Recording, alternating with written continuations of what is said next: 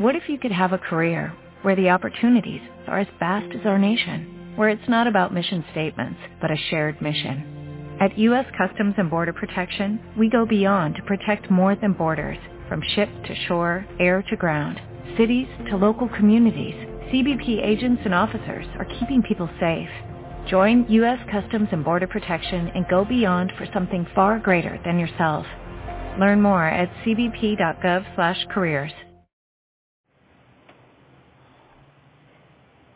Hola, buenos días desde La Habana, y sí, soy yo, Yoani Sánchez, y estoy aquí en este lunes, el primer lunes del mes, además una jornada que ha amanecido, nublada, húmeda, incluso ya ha llovido un par de veces desde que amaneció aquí en la capital cubana, así que solo voy a abrir una a una las persianas de esta ventana 14, no solo para asomarme, sino para invitarlos, como es tradición ya en este programa, a todos ustedes a que se asomen junto a mí a los temas y las noticias más importantes de este 2 de noviembre de 2020, aquí en Cuba.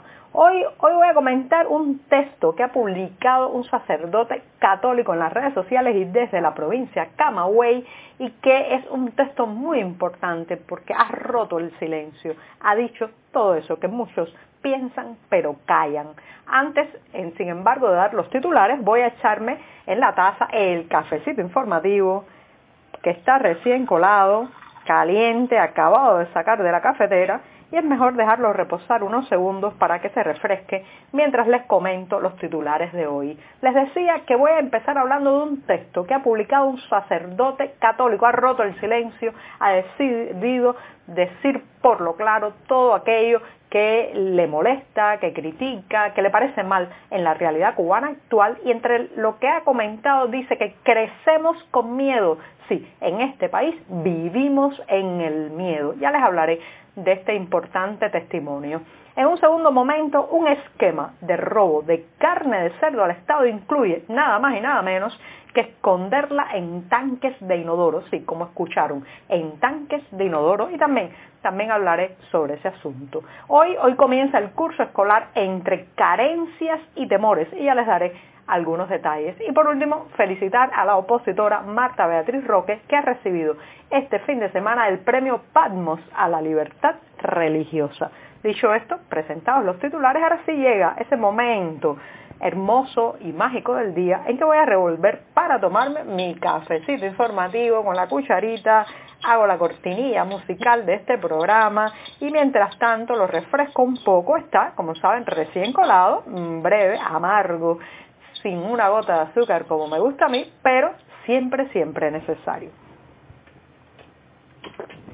Después de este primer y largo sorbito o buchito de café del día, es muy importante cuando se empieza la parte más difícil de la jornada y de la semana editorial, los invito a que pasen por las páginas del diario digital 14medio.com y ahí podrán ampliar muchos de estos temas y la mayoría de estas noticias. Si vive en Cuba, ya sabe, tendrá que usar un proxy anónimo o un servicio de VPN para saltarse la censura.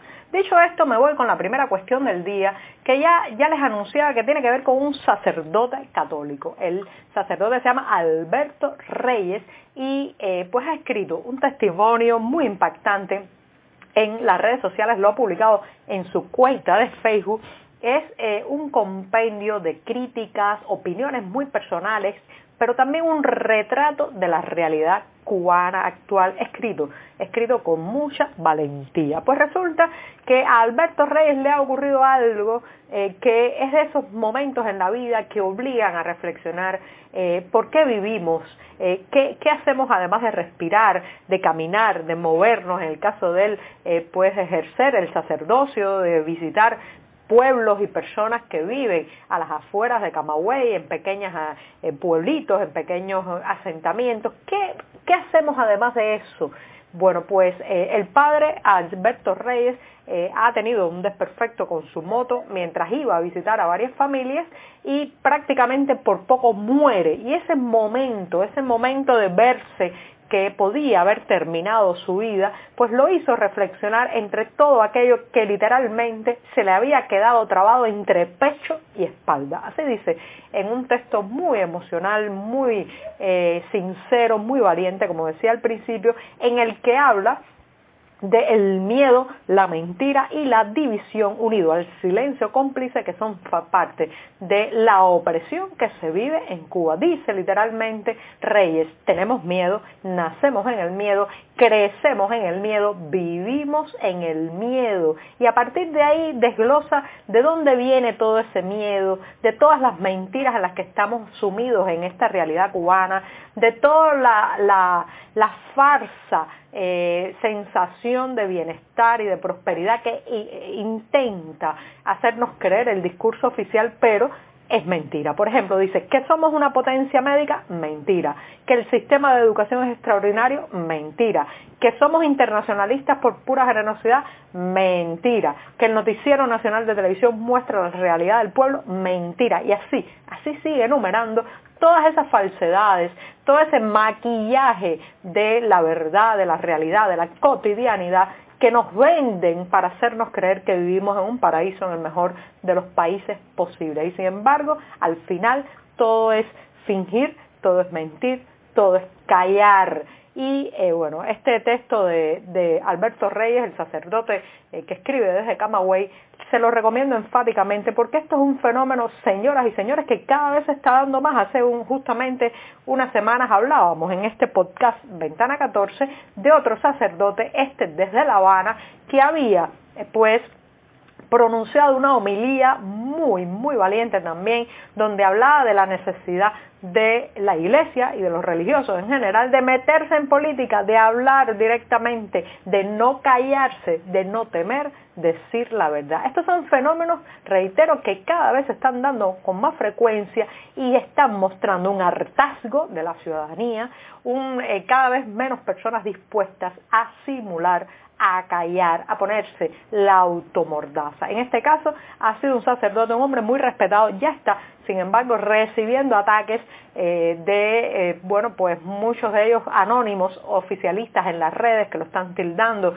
de estar manipulado desde el exterior, de estar financiado del extranjero, que como saben es el tipo de insulto predilecto cuando no se tiene argumentos para debatir con el crítico, con el disidente, con el opositor, con la persona que no está de acuerdo con algo que pasa en este país. Y bueno, pues ahí está, hay que proteger y también apoyar a este hombre Alberto Reyes desde Camagüey, porque ha hecho un retrato, les decía, con mucha sinceridad, con mucho valor, y también puede ser que este tipo de testimonio escrito y publicado con su rostro y con su nombre motive no solamente a otros sacerdotes y obispos, quién sabe, vamos a ver si los obispos también se pronuncian, pero sobre todo a muchas personas comunes que leyendo esto se van a preguntar, bueno, ¿y por qué? ¿Por qué yo no me atrevo también a decir lo que pienso? Ojalá sea un fenómeno viral en el mejor y más positivo sentido de la palabra. Bueno, dicho esto, voy a tomarme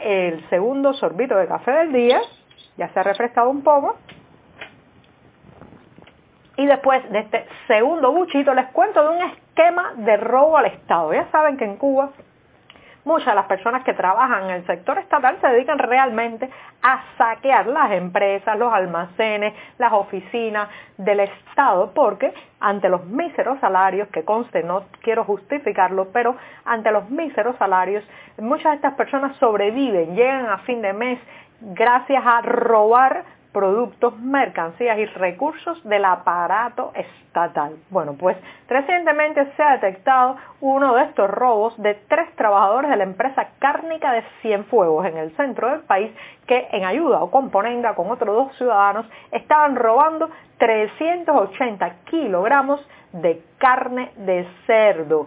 Toda esta carne, claro, está terminada en el mercado negro, en el mercado informal, según ha denunciado la Televisión Nacional Cubana en uno de estos reportes que ya son cada vez más comunes de supuestos robos, desfalcos, desvíos y almacenes ilegales que detecta la policía y que durante meses han estado centrados estos reportes televisivos en el sector privado, los comerciantes independientes o particulares, pero parece ser que después de tanta crítica ciudadana preguntándose, bueno, y entonces en el Estado no roban y los trabajadores estatales no roban, parece ser que eso ha hecho que cambien un poco el guión y ahora están mostrando también el desvío de recursos dentro del propio aparato estatal. Esta vez, reitero, le ha tocado a un grupo de trabajadores de la empresa Cárnica de Cienfuegos que estaba robando 380 kilogramos de carne de cerdo de primera. Pero lo más interesante es que este esquema de robo incluía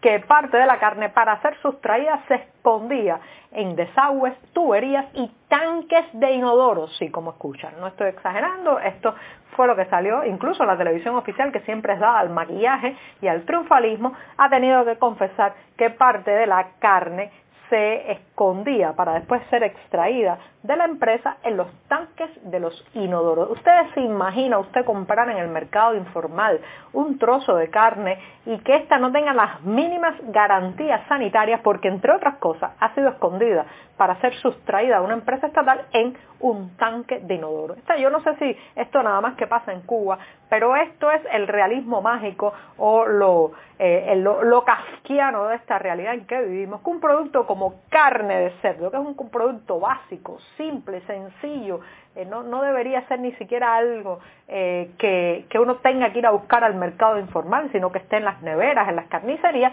tiene que pasar por un entramado alambicado y complejo de extracción de las empresas estatales para terminar en las manos de los clientes. Esto es increíble, pero no es nuevo.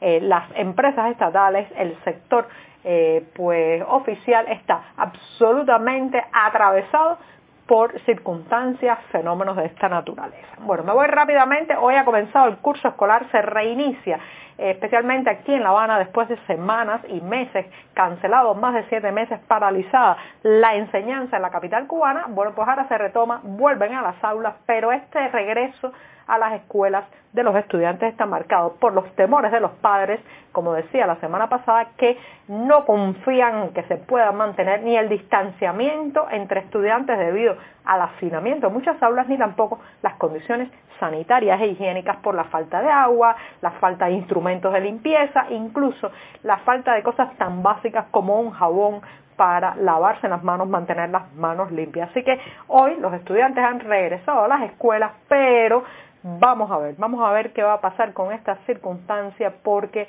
no se puede solucionar en un mes o en pocas semanas lo que es un problema ya acumulativo y crónico de las escuelas de esta isla, que es la mala situación higiénica y sanitaria. Y me voy finalmente felicitando a la opositora Marta Beatriz Roque, que ha sido galardonada, nos enteramos este fin de semana, con el premio Patmos a la libertad religiosa que pues entrega justamente el Instituto Patmos. Ya saben que fue hecha prisionera durante la Primavera Negra de 2003, la única mujer en aquella causa conocida como la Causa de los 75, y también estuvo detenida antes cuando firmó una carta que fue pues una denuncia pública de la situación cubana. La carta La Patria es de todo un documento muy crítico con la gestión de las autoridades. Así que ahora, pues, Marta Beatriz Roque ha sido galardonada con el premio Patmos a la Libertad.